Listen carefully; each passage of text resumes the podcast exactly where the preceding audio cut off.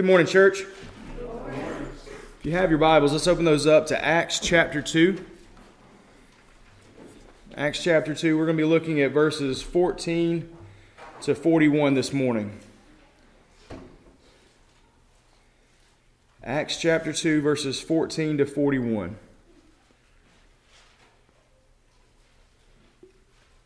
Let's open up with a word of prayer. Father, as we open up your word this morning, I pray that you would open our hearts as well, that we would have eyes to see and ears to hear, and that the Holy Spirit would be in this place and helping us to uh, take this message and apply it to our lives, that we would walk out of this place different than we walked in, and that as we go, that we would take this message of the gospel and that we would share it to a lost and dying world, and that we would be like Peter, changed uh, definitely differently because of the resurrection and because of the presence of the Holy Spirit in our lives. Lord, we love you. It's in your Son's precious name that I pray. Amen. So this morning, uh, what I am doing is I am giving you a summary of a summary. Okay? Luke tells us about this passage that Peter is going to he's going to give a sermon here and he is going to Luke is giving you an abbreviation of everything that Peter had to say. He says later in our passage uh, that he gives more, he speaks more in depth and gives more information, but Luke is giving a summary of everything that Peter said. And what I'm doing this morning is I'm giving you a summary of his summary uh, because there is a lot of information in this passage. Uh, and so we've got a lot of work to do today. And so we're going to dive right in. So last week, we saw where the Holy Spirit descended on the church during the celebration of Pentecost in Jerusalem. Luke had trouble describing all that happened uh, based on what he had been told, and so he uses similes to try to help us understand the best we can based on what he had, had described. He said there was a sound like that of a rushing wind that came from heaven and it filled the house where they were staying. And then he said they saw tongues like flames of fire that separated and rested on them. And then after this happened, they were all filled with the Holy Spirit and they began to speak in different tongues as the Spirit enabled them. So at some point in all of this commotion, the disciples made their way out of the house and then people who were in Jerusalem from all over the world who were there to celebrate Pentecost, they heard all these uneducated Galilean men speaking in their own language.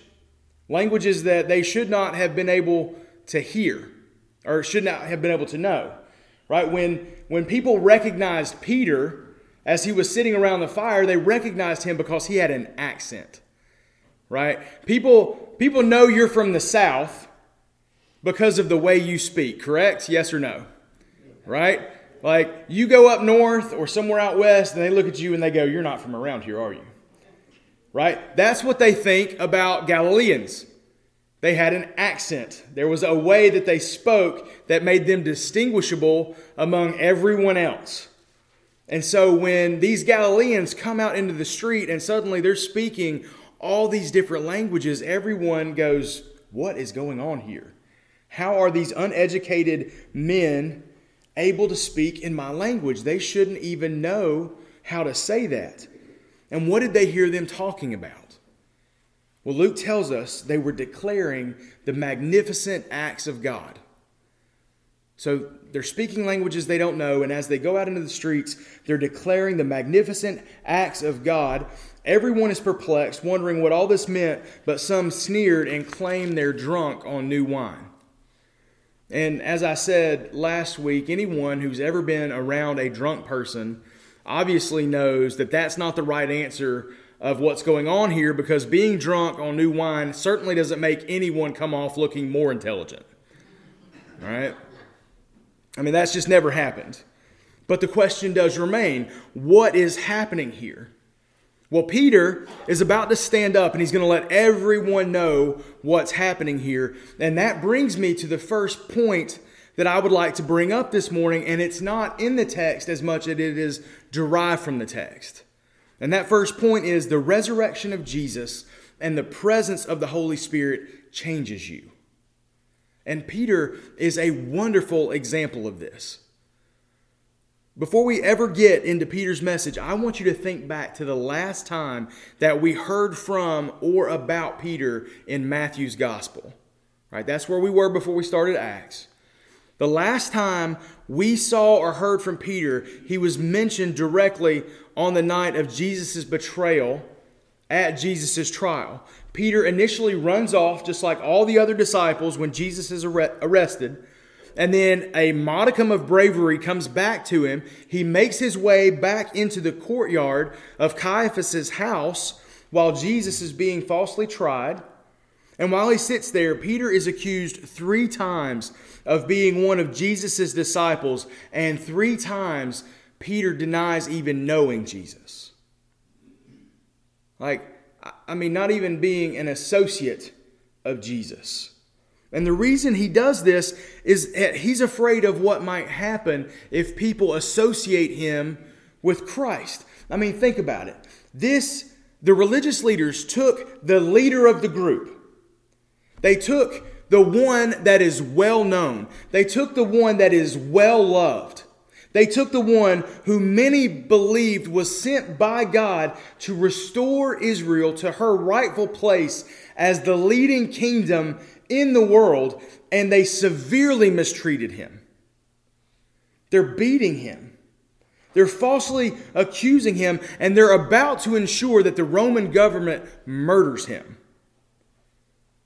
If they have no restraint in how they're treating Jesus, how do you think that they're going to treat Peter?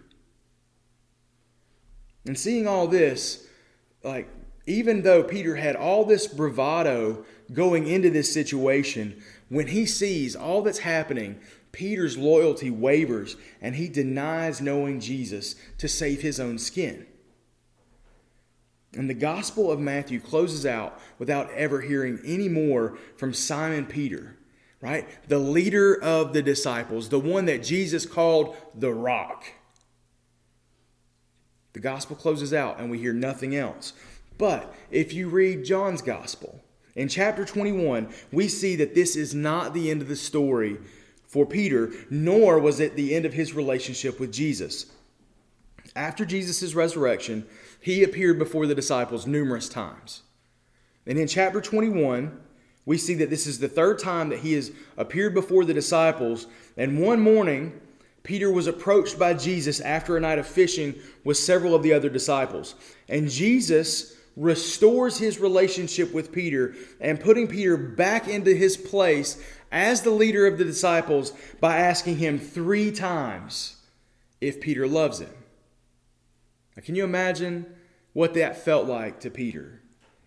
Peter denies Jesus three times after saying that he would die in, instead of denying him but he denies him three times. And then Jesus asks him three times, Peter, do you love me? And each time, Peter says, You know that I love you. And each time, Jesus commissions him. He says, Feed my lambs, shepherd my sheep, feed my sheep. And on top of this renewal, Jesus gives Peter a hint at the type of death that Peter would die. He says that you're going to go in a place that you don't want to go, and you will spread your arms in a way that you don't want them to be spread. And church history tells us that Peter was crucified upside down for his devotion to Jesus. He was crucified upside down because he asked to be crucified upside down. He was going to be crucified, and he didn't want to die in the same manner as Jesus. He didn't believe himself to be worthy to die in the same manner as Jesus did. And so instead of being crucified right side up, he asked to be crucified upside down. And then after that, after telling Jesus or uh, Peter these things, Jesus says, "Follow me." So we have this complete restoration of Peter's relationship with Christ and follow him, Peter absolutely does. The reality of Jesus' resurrection changes everything for Peter. It changes everything. It's as though he realized everything that Jesus said was true. He's here.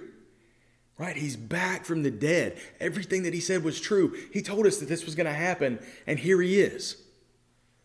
Everything that the scriptures have said is true, right? The reason why I chose Matthew's gospel is because it constantly points back to the Old Testament and says, Look at Jesus. He's the Messiah. Look at all that's going to happen to prove that he's the Messiah. And with Jesus standing right there, Peter realizes everything the scripture said is true. God keeps every promise.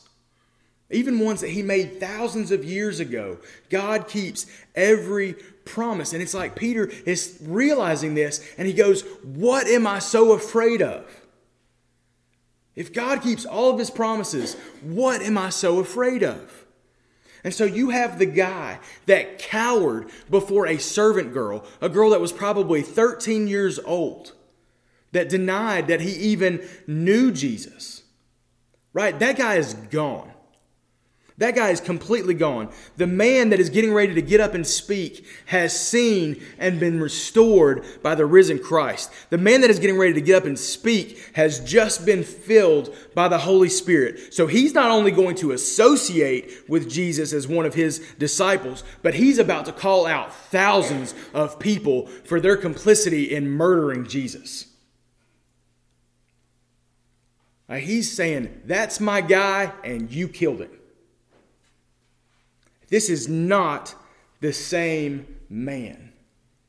The resurrection of Jesus and the presence of the Holy Spirit changes everything. So let's check out what he has to say, and we'll break it down into parts. The first thing that he's going to do is clarify what just happened with the disciples speaking in tongues. That's going to happen in 14 to 21. And then he's going to call them out for killing Jesus in 22 and 23. Then he's going to speak to the reality of the resurrection in 24 to 36. And finally, he's going to call on for the people to repent of their sin in 37 to 41. And so let's get started with 14 to 21. Follow along with me as I read that. Peter stood up with the eleven, raised his voice, and proclaimed to them, Fellow Jews and all you residents of Jerusalem, let this be known to you, and pay attention to my words. For these people are not drunk, as you suppose, since it's only nine in the morning. On the contrary, this is what was spoken through the prophet Joel. And it will be in the last days, said God, that I will pour out my spirit on all people. Then your sons and your daughters will prophesy. Your young men will see visions, and your old men will dream dreams. I will even pour out my spirit on my servants in those days, both men and women, and they will prophesy. I will display wonders in the heaven above and signs on the earth below blood and fire and a cloud of smoke. The sun will be turned to darkness and the moon to blood before the great and glorious day of the Lord comes. Then everyone who calls on the name of the Lord will be saved. So, as I stated, the first thing of note here is that there doesn't seem to be a bit of fear in Peter. Right? The guy that ran away from the courtyard where Jesus was being held stands up in the presence of thousands of people as the disciples, as the church is coming under attack. There's no cowering, there's no fear. There are people who are taking the opportunity to malign them when they experience something that's difficult for them to understand right? They see all that's happening with the disciples speaking in tongues, and what do they say? These people are drunk at nine in the morning. They, that, that's the only explanation that makes sense, is they're drunk at nine in the morning. So Peter stands up along with the other 11 apostles. And I like that Luke includes that the other 11 apostles were there as well. Don't forget, Peter's not the only one that ran away. Peter is not the only one that abandoned Jesus that night. And so not only was Peter changed, but the other disciples were changed as well. All the disciples, except for John, died a martyr's death. All of them. And so, where, how do you get from running away and cowering from being willing to die for the truth that you know? It is the difference between the resurrection and the presence of the Holy Spirit in your life. The resurrection and the Holy Spirit changes everything for everyone. Anyway, Peter tells them, No, what you're seeing is not the work of alcohol, especially since it's 9 o'clock in the morning. Most of these people had only been awake for three hours. Right? What you're seeing is the beginning of the last days. This is the beginning of the last days that has been prophesied about by the prophet Joel. And the quote that he gives comes from Joel chapter 2, verses 28 to 32. In that passage, as you heard, God is pouring out his spirit on all people. This means that people from all over the world will see their sin and they will understand their need of a Savior. They will repent. They will trust in Jesus to remove that sin and to restore their relationship with God the Father. And that means that people from every tribe, tongue, and nation will worship God around his throne. And these people are the beginning of that promise. And he says, at the beginning of the last days, the people of God that the Spirit has fallen on, they will speak prophecy and they will dream dreams and they will have visions, and no one is left out. Joel says that even the slaves will experience this in those days. But as the last days continue, things get a little crazy, don't they? I mean, that's some scary stuff that he's talking about. He's like, there's going to be blood, there's going to be fire, there's going to be columns of smoke. The sun turns to darkness and the moon turns to blood before the great and terrible day of the Lord comes. So we see this happening at the front end, and then we have this preview also of what's going to happen closer towards the end end of the last days. Luckily, there is the beautiful promise that during all of that chaos, that everyone who calls on the name of the Lord will be saved. Everyone that calls on the name of the Lord will be saved. To be clear, this does not mean that everyone who calls on the name of the Lord is saved from earthly calamity.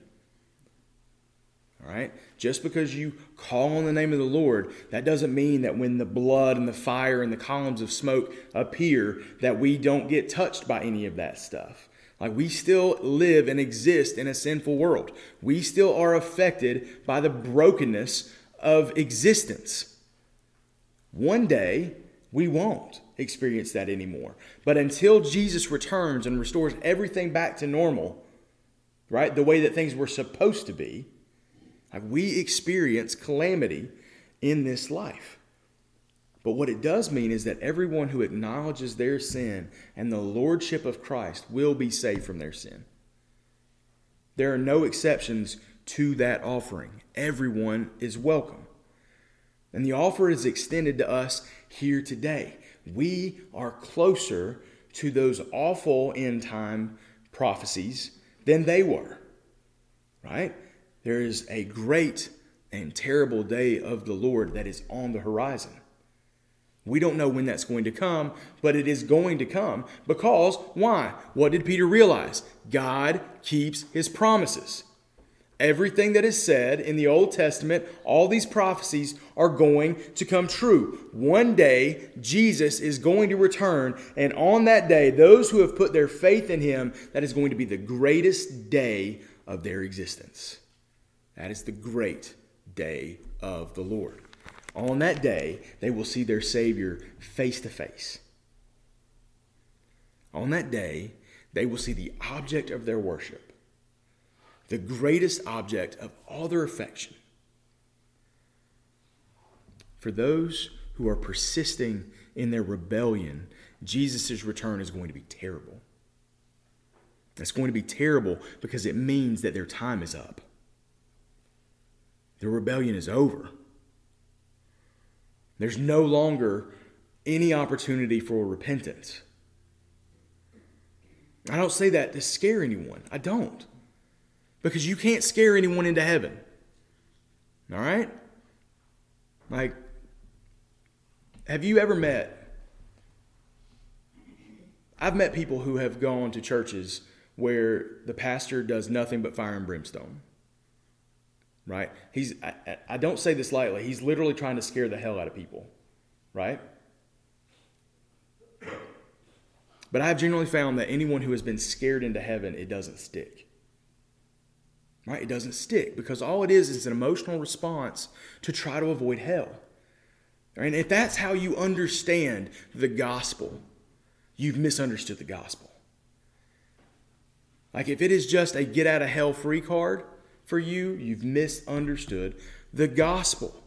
An emotional response that comes from fear is not what Jesus, that's not living an abundant life.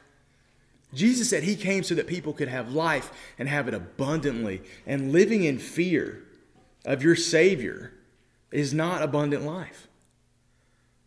Nothing in Jesus' ministry suggests that scare tactics are the best way that the church is meant to go about sharing the gospel. But we do have to be honest about what the Bible says is going to happen. Jesus is coming back, and it's going to be a great and terrible day when he returns. And this is a reality that's coming a great and terrible day of the Lord. Now, some of you may be thinking, Joel must have gotten it wrong, right? The prophet, speaking for God, says that all humanity who has been saved will have the Holy Spirit. And then those people will speak prophecy and they will dream dreams and have visions. And here I am, I'm saved, and I have never once spoken a word of prophecy. How does that work? Like, how do you put those two things together and help it help us understand that? Well, if that's you here this morning, you're probably right and wrong at the same time. All right? Often, when we think about the gift of prophecy, we think about the Holy Spirit giving us visions of the future, and we speak those to whomever it applies to. And sometimes that's right. Sometimes that is how prophecy works. And you're probably going, yeah, that's never happened to me. I've never done that. Most people haven't. But if you've ever shared the gospel, the whole gospel, that included the promise of Jesus' return, then you have uttered prophecy. Right? That is a prophecy that is going to come true. That might seem like a cop out, but it's true. Right? The Old Testament prophets were commissioned to know God deeply. And they were to then take the words that they were given by God to those who needed to hear them and to speak them faithfully. Our commission as prophets today look, looks different than it did to the Old Testament prophets. But if you have done your duty as a believer and shared the gospel in an effort to fulfill the Great Commissions, congratulations, you're a prophet. Right? If you have told people that they are sinners in need of a Savior, and that one day Jesus is coming to judge the righteous and the rebellious, then congratulations, you're a prophet. Because go read the prophets. That's what God called them to do. Return back to the proper worship of the Lord. That's what the prophets did. And that's what the Great Commission calls us to do. Go out and proclaim the gospel. If we're going to call, if people are going to call on the name of the Lord to be saved, then that's what we have to do. We have to take up our mantle as prophets, as Peter does in this sermon. We have to point people to the truth about their sin, and we have to call people to repentance. And that's what he does right here. Look at what he says next in verses 22 and 23. He says, Fellow Israelites, listen to these words. This Jesus of Nazareth was a man attested to you by God with miracles, wonders, and signs that God did among you through him, just as you yourselves know. Though he was delivered up according to God's determined plan and foreknowledge, you used lawless people to nail him to a cross and kill him. Peter's not afraid. You used lawless people. He's not afraid of the Roman government. He just called them lawless people. He's not afraid of the people. You killed him. This is on you. In these two verses, Peter shares several gospel truths with his listeners. In verse 22, Peter points out Jesus' humanity. Jesus was a man that was attested to you by God with miracles, wonders, and signs. And I, as I've mentioned before, those miracles, wonders, and signs weren't the point, they were an exclamation point. Okay? Like, that's not what we should be focusing on. I mean, they're really cool. What it is, what those signs and miracles and wonders are, is Jesus pointing to the way that things should be and the way that things will be when he returns, right? When he heals someone of leprosy, it's because people aren't supposed to have leprosy, right? When he brings people back from the dead, it's because people aren't supposed to die. That's a result of sin. Okay, so he's giving a, a preview of what heaven is going to be like and what the restoration, the new creation is going to be like. He's showing that, but all of that is to point to him. He is how that all happens. And so all of those things are the exclamation point on pointing to Jesus. They're meant to show that Jesus should be listened to, but instead of listening to him, Peter says that the people he preached to used lawless people to nail him to a cross and kill him according to God's predetermined plan and foreknowledge. So, Peter's not pulling any punches in this sermon.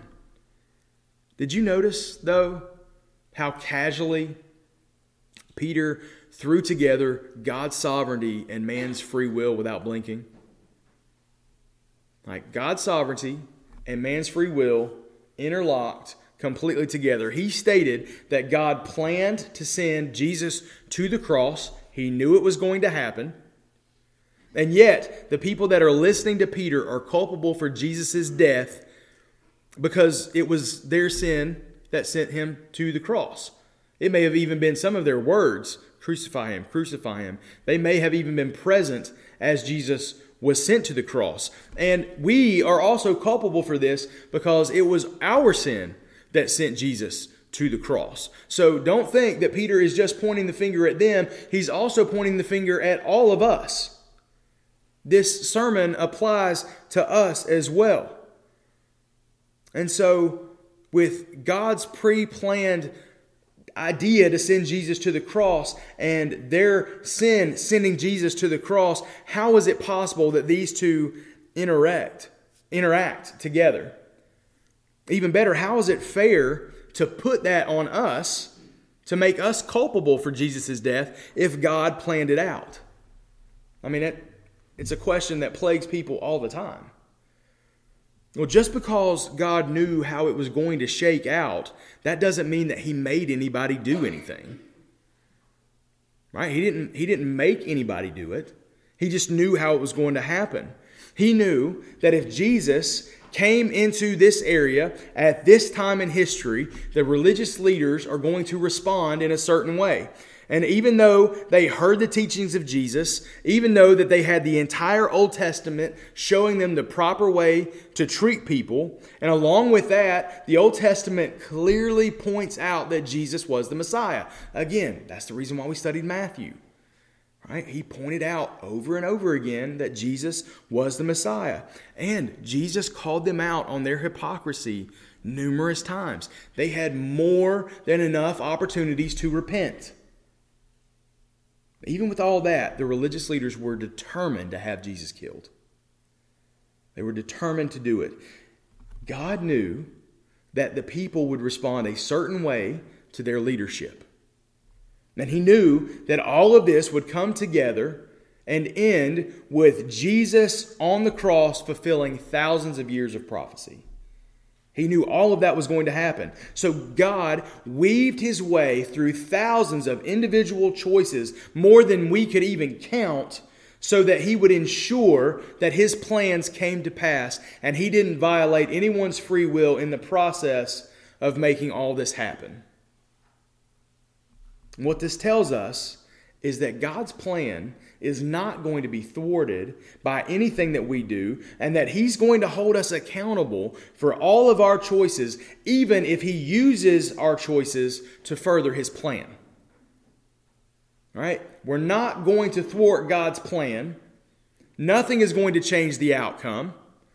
And if in our rebellion we try to stop God, God is going to hold us accountable for that, even if He uses our rebellion to further His plan. And continuing with the plan, God did not leave Jesus in the grave.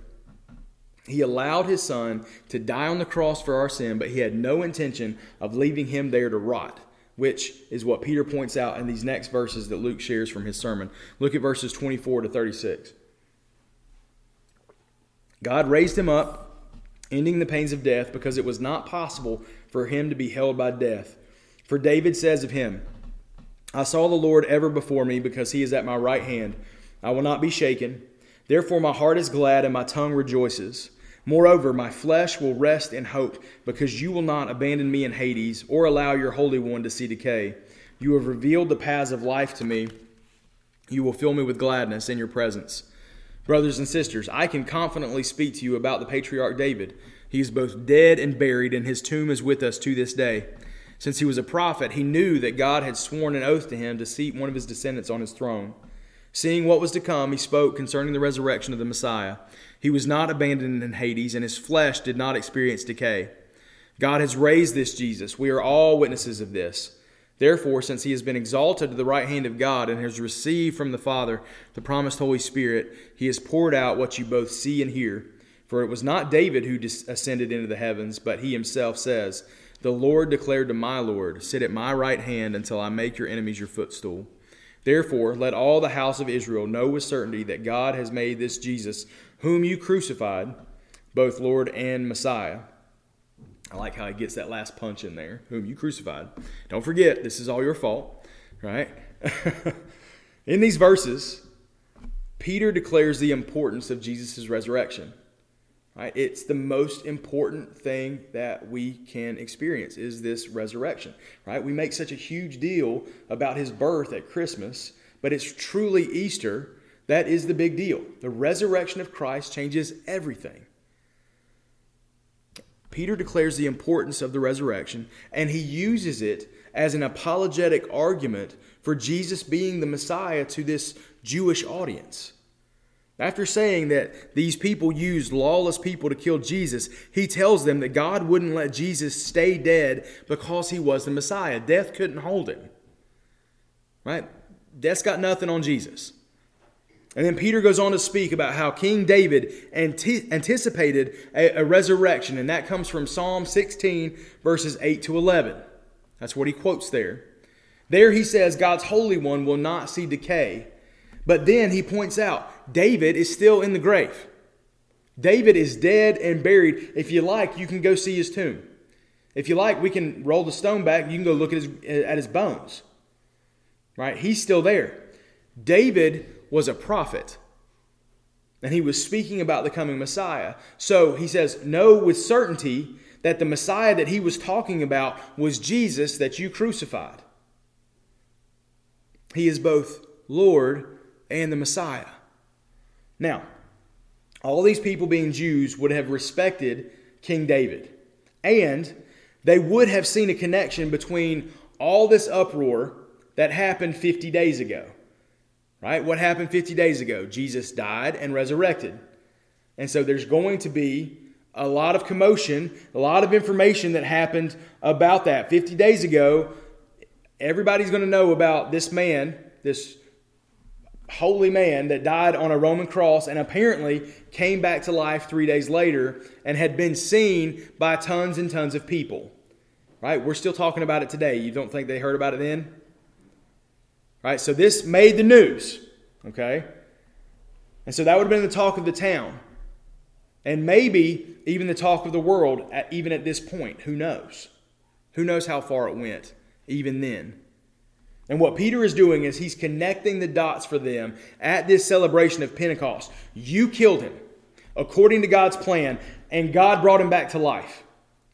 And now forgiveness of sin is possible for all who repent and will believe. With all this said, look at what God does in verses 37 to 41. When they heard this, they were pierced to the heart and said to Peter and the rest of the apostles, Brothers, what should we do? Peter replied, Repent and be baptized, each of you, in the name of Jesus Christ for the forgiveness of your sins, and you will receive the gift of the Holy Spirit. For the promise is for you and for your children and all who are far off, as many as the Lord our God will call.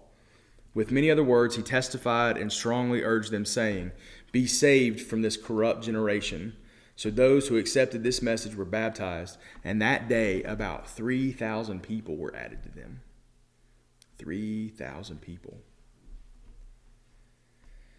So, with their eyes open to the reality of their sin and the understanding of who Jesus was and what he came to do, some of the people that Peter was preaching to realized, oh, I'm in trouble. They finally came to the realization of the reality of their sin.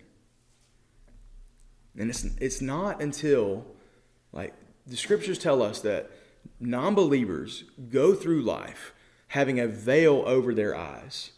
They don't see themselves the way that they need to see themselves in order to repent. Satan blinds the people, their sin keeps them blinded. Blinded? I don't know.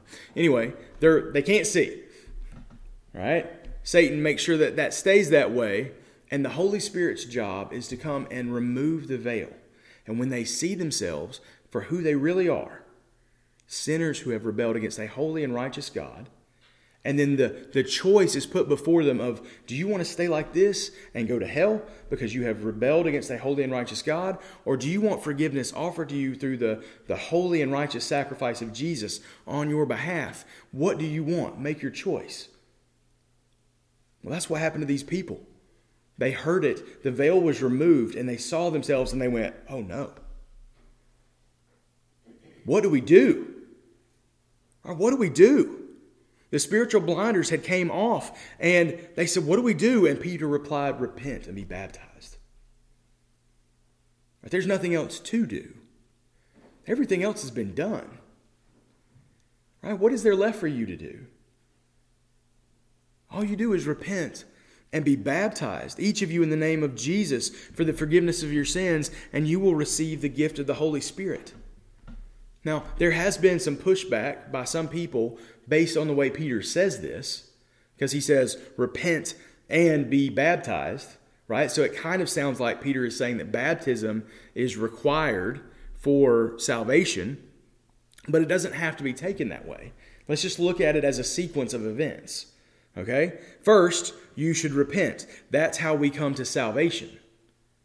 All right? Repenting is realizing that you're a sinner, and then repenting means to turn. You turn from your sin and you turn towards Jesus.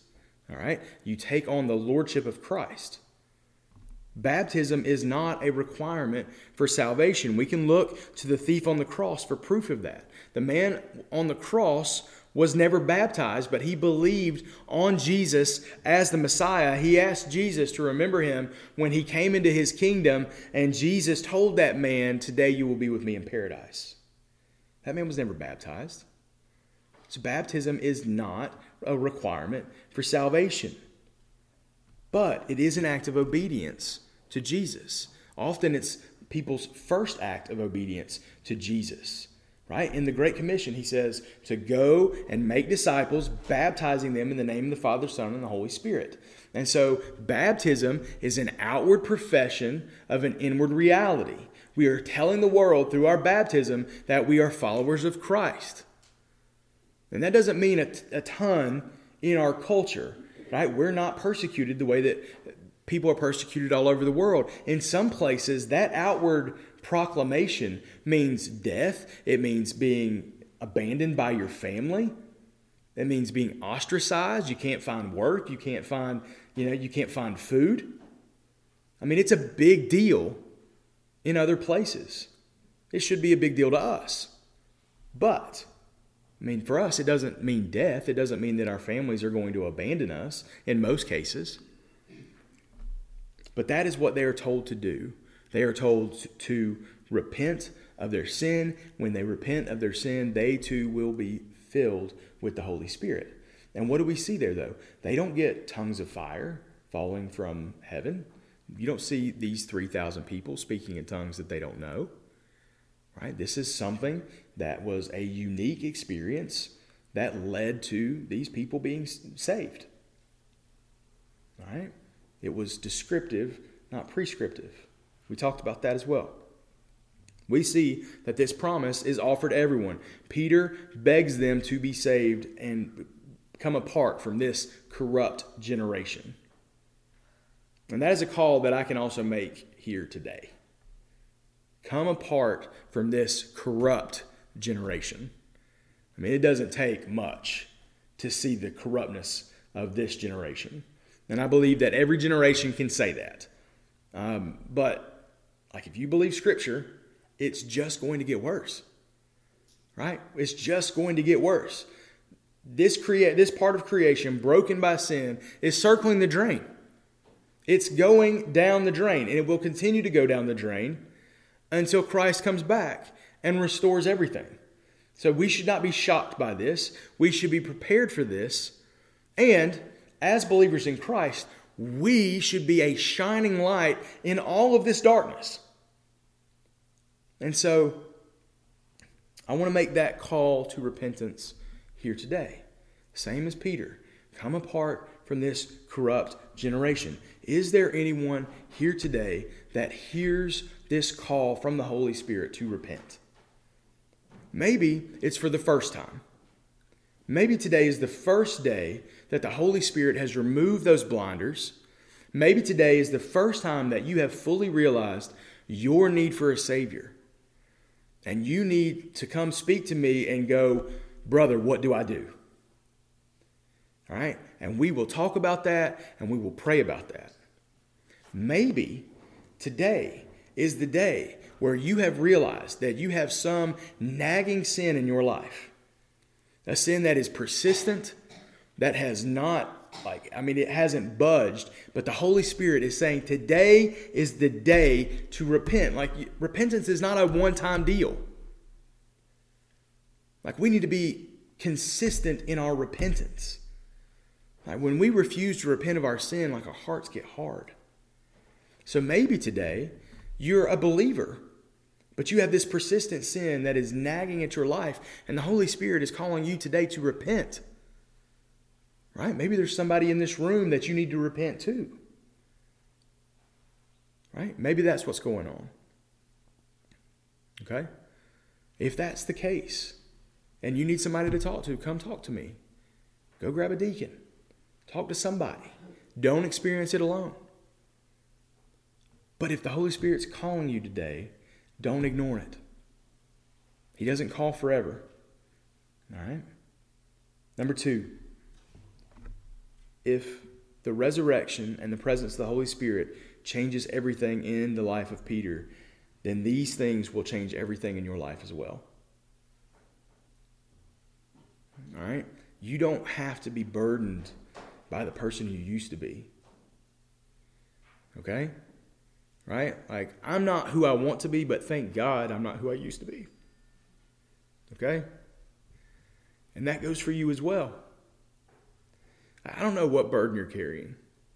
I don't know what sin has put you in this place of shame or guilt. But you don't have to bear that burden. Christ bore it for you on the cross. It was nailed to the cross it was bought and paid for. It is no longer yours to carry. Right? There's nothing that you can do that the blood of Christ cannot cover. If you will repent, God is happy to forgive that sin. And it's there waiting for you. And so let yourself be changed. The Holy Spirit and the resurrection changes everything. And if you need help realizing that, come talk to me. All right? I love to talk about this stuff, and I'm here for you. Let's pray together. Father, I'm grateful for the resurrection. I'm grateful for the presence of the Holy Spirit. And I'm extremely grateful that I'm not who I used to be. And I pray that you would help me to become more like Jesus, who I want to be. And I pray that for everyone here. I pray that if there's anybody who is struggling with sin, that they would take this opportunity to repent.